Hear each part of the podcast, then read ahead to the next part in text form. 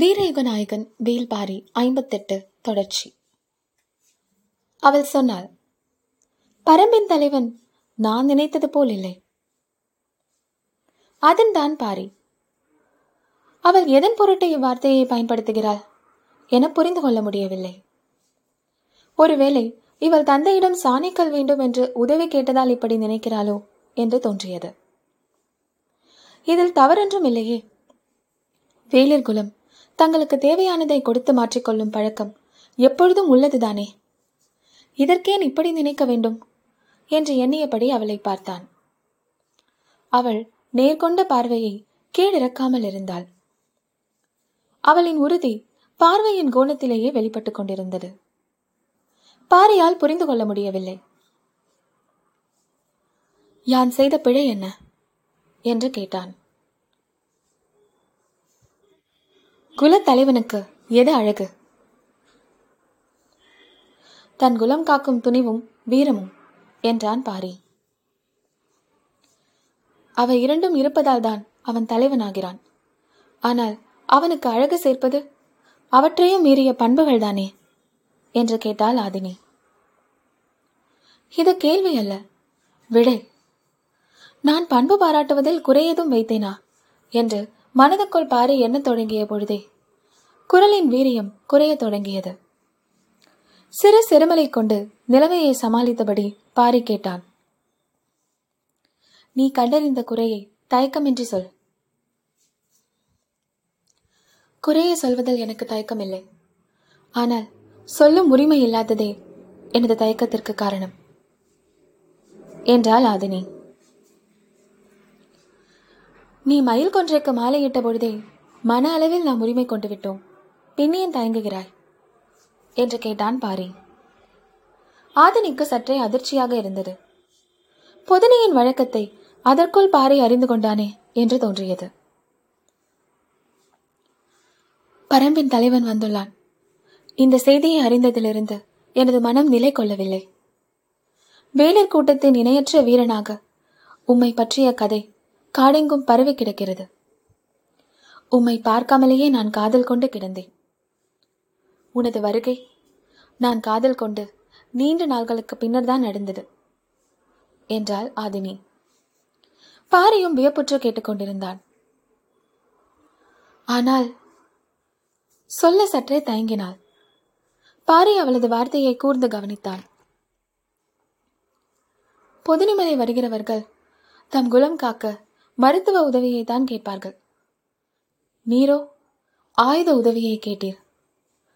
என்னால் அதை ஏற்க முடியவில்லை. ஆதினி கூறிய பிறகு பாரியின் மன அழுத்தம் சற்றே குறைந்தது. அவன் சொன்னான், வேலை கூட்டத்தில் மருத்துவ அறிவில் உச்சம் கொண்டவர்கள் பொதுநிமலை வேளிர்களே, அதை நானும் அறிவேன். ஆனால் எங்களுக்கு தேவையானதை தானே நாங்கள் கேட்க முடியும். மறுமொழி ஆதினியை மேலும் அதிர்ச்சிக்குள்ளாக்கியது. தங்களுக்கு என்ன தேவை என்பதையே அறியாமல் குலத்தலைவன் எப்படி இருக்க முடியும்?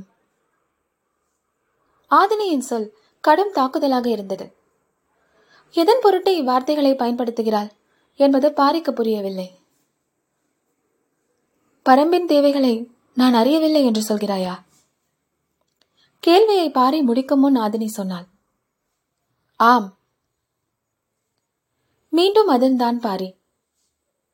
பரம்பு நாட்டையே பார்த்தறியாதவள் பரம்பின் தேவையை நான் அறியவில்லை என்று எப்படி சொல்ல முடிகிறது?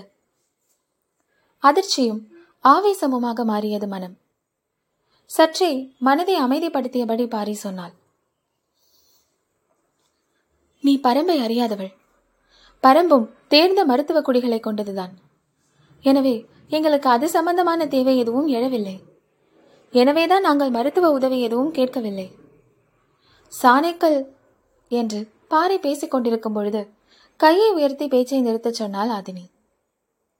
அவள் பார்வையில் இருந்த அழுத்தமும் கையை உயர்த்திய வேகமும் இடைவெளியின்றி நிறுத்தியது பாரியின் சொற்களை.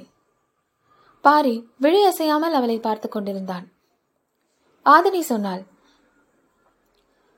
மருத்துவ தேவை எதுவும் இல்லாத ஒரு குலம் தன் குல ஆசானின் 3 மகன்களையும் ஆட்கொள்ளி மரத்திற்கு சாக கொடுப்பானேன். ஒற்றை கேள்வியால் பாறையை இருகூறாக பிளந்தாள் ஆதினி. தொலைவில் கூழையனும் வாரிக்கையனும் பிரண்டை தேய்த்த சிரட்டையையும் பூனை வணங்கியையும் பார்த்துவிட்டு பாறையை நோக்கி வந்தனர். அவர்கள் வருவதறிந்த ஆதினி அந்த இடத்தை விட்டு நகர்ந்தாள். ஒரே கல்லென நிலை கொண்டிருந்த பாறையை பார்த்து வாரிக்கையனும் கூழையனும் திகைத்து நின்றனர். பாறையின் அதிர்ச்சி கலைய நாளானது. சாணைக்கல் காய்ந்து கொண்டிருந்தது. செங்கார்ச்சேவல் விருந்து நாள்தோறும் நடந்தது. பாரி அதன் பின் ஒவ்வொன்றாக அறிய தொடங்கினான். ஆட்கொல்லி மரத்தின் அருகில் செல்ல பொதுனி மருத்துவர்கள் வழி கண்டுள்ளனர் என்பது பிறகுதான் தெரிய வந்தது. சேராங்கொட்டை விதையுடன் 3 விதமான மூலிகைகளை அரைத்து உடலெங்கும் தேய்த்து கொண்டால் அதன் அருகில் சென்று வரலாம் என்று சொன்னார்கள். சரி, இவ்வளவையும் தேய்த்து அதன் அருகில் செல்ல வேண்டிய தேவை என்ன என்று கேட்டபொழுது அதற்கு அவர்கள் சொன்ன காரணம் பேரதிர்ச்சிக்குள்ளாக்கியது. பொதுனிவாழ் வேளிர் கூட்டத்தின் மருத்துவ அறிவு எவ்வளவு உச்சம் கொண்டிருக்கிறது என்பதை பாரியால் அப்பொழுதுதான் முழுமையாக புரிந்து கொள்ள முடிந்தது. செம்மாஞ்செரலுடன் போரிட்டு அடைந்த வெற்றி மட்டுமல்ல, தேக்கனின் மகன்களை ஆட்கொள்ளி மரத்திற்கு சாக கொடுத்தது கூட கதை கதையாய் மலையெங்கும் பரவி கிடக்கிறது என்பதும் பாரிக்கு புரிந்தது. வந்த புதிதில் சாணைக்கல்லை பற்றியே கேட்டுக்கொண்டிருந்த பாரி இப்பொழுது ஆட்கொள்ளி மரத்திற்கான மருத்துவத்தையே கேட்டுக்கொண்டிருக்கிறான் என்பதை மேலகன் கவனித்தபடி இருந்தான். வேளிர் கூட்டத்தோடு ஒரு மாற்று செய்யலாம் என்பது முன்னோர் வாக்கு. ஆனால் பாரி இருபொருள் கேட்பானோ என்று தோன்றியது. சாணைக்கல் அரக்கோடு காய்ந்து இறுக பற்றி வட்ட வடிவ உருளையாக மாறியது. நாளை அதை எடுத்து பயன்படுத்தலாம் என்று மேலகன் சொன்ன பொழுது பாரி சொன்னான், எனக்கு சாணைக்கல் தேவையில்லை. இது மேலகன் எதிர்பார்த்ததுதான். சாணைக்கல்லுக்கு மாறாக ஆட்கொள்ளி மரத்திற்கான மருந்தினை கேட்பான் என்று முன்கூட்டியே நினைத்திருந்தான். ஆனால் அந்த மருந்தினை இனிமேல் தான் உருவாக்க வேண்டும் என்றான். நான் அந்த மருந்தினை கேட்கவில்லையே என்றான் பாரி. மேலகன் அதிர்ந்தான். சாணைக்கல்லும் வேண்டாம், ஆட்கொள்ளி மரத்திற்கான மருந்தும் வேண்டாம் என்றால் உனக்கு என்ன வேண்டும் என்று கேட்டான். அதை ஆதினியிடம் கேட்டுக்கொள்ளுங்கள் என்றான் பாரி. மேலகனுக்கும் புரியவில்லை, உடனிருந்த வாரிக்கையனுக்கும் புரியவில்லை. சற்றே குழப்பத்தோடு மகளிடம் போய் கேட்டான் மேலகன், பாரிக்கு என்ன வேண்டும்? இதை ஏன் என்னிடம் வந்து கேட்கிறீர்கள்? பாரிதான் உன்னிடம் கேட்க சொன்னான். பரம்பின் தேவையை என்னை விட நீதான் அதிகம் புரிந்திருக்கிறாய். இப்பொழுது சொல், நான் எதை கேட்க வேண்டும் என்று பாரி காதோடு கேட்கும் குரல் அவளுக்குள் எதிரொலித்தது. உள்ளுக்குள் ஓடிய சிரிப்பை மறைத்தபடி ஆதினி சொன்னாள், மணவிழாவுக்கு ஏற்பாடு செய்யுங்கள் தந்தையே. மேலகனுக்கு புரியவில்லை. பரம்பின் தேவை என்ன, அதைத்தானே உன்னை கேட்க சொன்னான். ஆம், பரம்பின் தேவை நான் தான். அதை நான் சரியாக கணிக்கிறேனா என்பதை அறியவே பாரி உங்களை அனுப்பியுள்ளார். மேலகனுக்கு இப்பொழுதும் புரியவில்லை. ஆதினி மீண்டும் சொன்னாள், என்னை வைத்தே என்னை கணிக்கும் ஒரு விளையாட்டை பாரி விளையாடுகிறார். அது மட்டுமல்ல, பரம்பு மீதான எனது அக்கறையை காதில் கொண்டு உரசி பார்க்கிறான். சாணைக்கல்லில் இரும்பை கூர்த்திட்டி பார்ப்பது இதுதான் தந்தையே. ஆதினி சொல்வது விளங்குவதைப் போல இருந்தது. ஆனாலும் காதலின் ஆழத்தை அடுத்தவர் விளங்கிக் கொள்ளுதல் எளிதல்ல. நிலைமையை சமாளித்தபடி மேலகன் சொன்னான், நீ கடந்த சில நாள்களாக அவனை திரும்பி கூட பார்க்காமல் இருந்ததால் உனக்கு அவனை பிடிக்கவில்லையோ என்று நினைத்துவிட்டேன். இவ்வளவு ஆற்றலும் அழகும் கொண்ட காதலனை பார்த்து கொண்டே விலகி நடப்பதை விட பார்க்காமல் திரும்பி நடப்பதுதான் உயிர் வாழ்வதற்கான சிறந்த வழி. அதன் பிறகு மேலகன் பேசவில்லை. மணவிழாவுக்கு வர சொல்லி எவ்வியூருக்கு வீரர்களை அனுப்பி வைத்தான் வாரிக்கையன். 4 அருவிகளையும் 8 முகடுகளையும் கடந்து பாய்ந்து சென்றது காதலன் கதை. பொதினியின் மகிழ்வுக்கு அளவேதும் இல்லை. விருந்து நாள்தோறும் நடந்தது. பரம்போடு மன உறவு காண்பது வேளிர் குல பெருமை என்று ஊரே மனம் நெகிழ்ந்து கொண்டாடியது. இறைச்சிகளின் சுவை சுனை நீரின் கலவையோடு இணைந்தது. இந்த விருந்தில் பரிமாறப்படும் இறைச்சிகள் இவ்வளவு சுவையோடு இருப்பதற்கு சுனை நீர் முக்கிய காரணம். இடி விழுந்து பாறைகள் பிள உறுதல் ஒவ்வொரு ஆண்டும் நிகழ்ந்து கொண்டே இருக்கிறது. ஆனால் பாறையின் பிளவுகளின் ஊடே உருவாகும் புதிய சுனை நீர் கடினத்தன்மை கொண்டிருக்கும். ஆழ புதைந்த இடியில் உருவான நில உப்பு நீரில் கலந்து சில மாதங்களாவது வந்து கொண்டே இருக்கும். அந்த நீரில் வேக வைக்கப்படும் இறைச்சி இணையற்ற சுவை கொண்டிருக்கும். விழுந்த இடியின் நாட்கணக்கும் பிடிப்பட்ட விலங்கின் வயது கணக்கும் இணைந்துதான் இலையில் விருந்தாகிறது. இயற்கையின் வெவ்வேறு ஆற்றலை உணவாக சமைக்க தெரிந்ததுதான் மனிதனின் மகத்தான கண்டுபிடிப்பு. பொதுநி மக்களோ இறைச்சி தொடங்கி இடி வரை பலவற்றை சமையலுக்கு பயன்படுத்தினர். மண்ணும் தாதுக்களும் என்னவெல்லாம் செய்யும் என்பதில் இவர்களுக்கு இருக்கும் ஆற்றல் இணை சொல்ல முடியாதது. புதிய இடையூற்றின் சுனை நீர் கொண்டே விருந்துக்கான இறைச்சி ஏற்பாடாகியது. வாரிக்கையினும் உடன் வந்த எவரும் எதனையும் விட்டு வைக்காமல் விருந்தை உண்டு மகிழ்ந்தனர். பொதினையின் ஐஞ்சுவை கல்லுக்குள்ள குணம் தனிதான். அதை விலகியபடியே மேழகன் சொன்னான். ஆதினி மயில் கொன்றை மரத்திற்கு மாலையிட்ட அன்றே இத்திருமணம் முடிவாகிவிட்டது. சின்னதாக சிரித்தான் வாரிக்கையன். ஏன் சிரிக்கிறீர்கள் என்று கேட்டான் மேழகன். அதற்கும் முன்பே முடிவாகிவிட்டது என்றான் வாரிக்கையன். மேழகனுக்கு புரியவில்லை. பரம்பின் ஆதிக்கல்லான ஆலம்பனை கல்லை மன உறவுக்காக மட்டுமே கொடுக்கும் பழக்கம் எங்களுடையது என்றான் வாரிக்கையன். அப்படியென்றால் நீங்கள் சாணைக்கல்லுக்காக வரவில்லையா? சாணைக்கல்லுக்கு மட்டும் என்றால் பாரி ஏன் வர வேண்டும்? நாங்கள் மட்டும் போதாதா? பாரி அறிந்துதான் வந்தானா? சிரித்தபடி வாரிக்கையன் சொன்னான். நாங்கள் யாரும் அறிய மாட்டோம் என்று நம்பி வந்தான். அவன் அப்பனுக்கே மனமுடித்து வைத்தவன் நான். என்னிடமே விளையாடுகிறான் என்றான். உங்களுக்கே இந்த செய்தி தெரியாதா? சாணைக்கல்லை பற்றி செய்தி சொன்ன முதுபானனிடம் இவன் அதிகம் வினவியது ஆதினியை பற்றித்தான். அப்படியா என்று கேட்டான் மேழகன். இடைநீரில் இறைச்சியை சேர்க்கும் உங்களுடைய அறிவை போலத்தான் ஆயுதத்தோடு ஆதினியை சேர்த்தான் பாரி. மேழகன் வியப்பிலிருந்து மீள நேரமானது. குன்றின் சிறு பாறை முனையில் அமர்ந்திருந்தான் பாரி. அவனது தோளிலே சாய்ந்திருந்தாள் ஆதினி. கும்மிரிட்ட நிலை கொண்டிருந்தது. பாறையின் முகப்பில் ஏன் அமர வைத்திருக்கிறாள்? ஏதாவது காரணம் இருக்கும் என்று சிந்தித்தபடி இருந்தான். இருளுக்குள் இருந்து முழு நிலவு மேலேறி வரும் நேரம் நெருங்கிக் கொண்டிருந்தது. பற்றிய தோளிலிருந்து முகம் விலக்காமல் ஆதினி கேட்டாள். எதை பற்றி சிந்தித்துக் கொண்டிருக்கிறீர்கள்?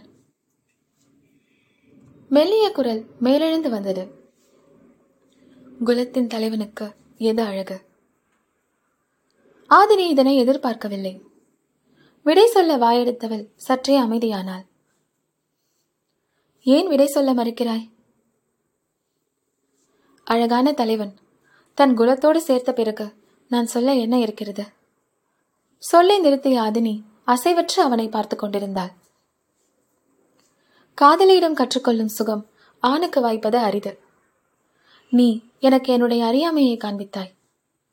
என்னுள் புகும் உனது ஆற்றல் என்னை திகைக்க செய்துவிட்டது. ஆதினி சொன்னாள். என்னுள் புகும் உனது ஆற்றல் என்னை என்ன செய்கிறது தெரியுமா? பாரி மெல்ல தலையை அசைத்து தெரியவில்லை என்றான். அவன் தோள் தழுவிய கையை சற்றே மேல் நகர்த்தி இந்த அறியாமைதான் பேரழகு என்றாள். இமைகள் மூட தலைப்பட்ட பொழுது உச்சி மலையிலிருந்து பெரும் காற்று வீசி இறங்கியது. எதிர்ப்புற குன்றின் பின்புறத்திலிருந்து முழு நிலவு மேலிழ மஞ்சள் ஒளியில் மரங்களின் நுனி இலைகள் கூசி சிலிர்த்தன. மயங்கிய பாரி இயற்கையின் பேரழகை விஞ்சும் மாற்றல் தனது கன்னத்தை ஏந்தி நிற்கும் கைகளுக்கு இருக்கிறதோ என்று நினைத்துக் கொண்டிருக்கையில் ஆதினி சொன்னாள். கண்களை மூடுங்கள், உலகின் பேரழகை காட்டுகிறேன். அவள் சொல்லிய விதமே பெருமயக்கத்தை ஊட்டியது. என்ன செய்ய போகிறாள் என்று அறியும் ஆவலில் கண்களை மூடினான். இவ்வளவு பொழுதும் தனது உடலோடு ஒட்டியிருந்த அவள் தன்னை விட்டு விலகுகிறாள் என்பதை உணர்ந்தபடியே இருந்தான் பாரி. சிறிது நேரம் எதுவும் சொல்லாமல் இருந்தாள். பாரியின் எண்ணங்கள் எங்கெங்கோ போய் திரும்பின. இப்பொழுது கண்களை திறங்கள் என்றாள். பாரி மெல்ல கண்களை திறந்தான். எதிரில் ஆதினி நின்று கொண்டிருந்தாள். சிறு புன்னகையோடு அவனையே பார்த்து கொண்டிருந்த அவள் வலப்புற மலை உச்சியை கை காட்டி, அங்கே பாருங்கள் என்றாள். பாரி திரும்பி பார்த்தான். நில ஒளியில் மலை உச்சியை பார்த்து கொண்டிருக்கையில் ஏதோ ஒரு வேறுபட்ட தன்மையை உணர்ந்தான். என்னவென்று புரியவில்லை. காற்று வீசிக்கொண்டிருந்தது. கன நேரத்திற்குள் நூற்றுக்கணக்கான சிறகு நாவல் பழங்கள் மலை உச்சியிலிருந்து காற்றில் மிதந்து வந்து கொண்டிருந்தன. இமைக்காமல் பார்த்தான் பாரி. அலையலையாய் அந்த அதிசயம் வந்திறங்கியது. உச்சி மலையில் எட்டி பார்க்கும் நிலவுக்குள்ளிருந்து கருநீல பொன்வண்டு காற்றெங்கும் மிதந்தபடி பாரியை நோக்கி வந்தது. நம்ப முடியாத காட்சி வானம் முழுவதும் வந்து கொண்டிருந்தது. கன நேரத்தில் கிரிகிரித்து போனான். மலை உச்சியில் இருக்கும் சிறகு நாவல் காட்டுக்கு நேர்கீழாக இருப்பதுதான் பொதினிக்குன்று. உட்கார்ந்திருக்கும் இந்த பாறை முனை இன்னும் துல்லியமானது. விரிந்த ஈரலையால் மிதந்து வரும் நாவலை அவனது கை எட்டி பிடிக்கும் பொழுது விலகி இருந்த ஆதினி அருகில் வந்து கட்டிப்பிடித்தாள். ஈரிலை கொண்டு இருவரையும் மூடின சிறகு நாவல்கள். கண் திறக்கவும் முடியாமல் மூடவும் முடியாமல் அவன் தவித்த பொழுது துவர்ப்பின் சிவையை அவனுக்கு ஊட்டத் தொடங்கினாள் ஆதினி. நாவல் பழத்தின் சாறு உள்ளிறங்கியது. பறப்பதற்கு ஈரலை கூட தேவையில்லை, ஈரிதழே போதும். பறம்பின் குரல் ஒலிக்கும்.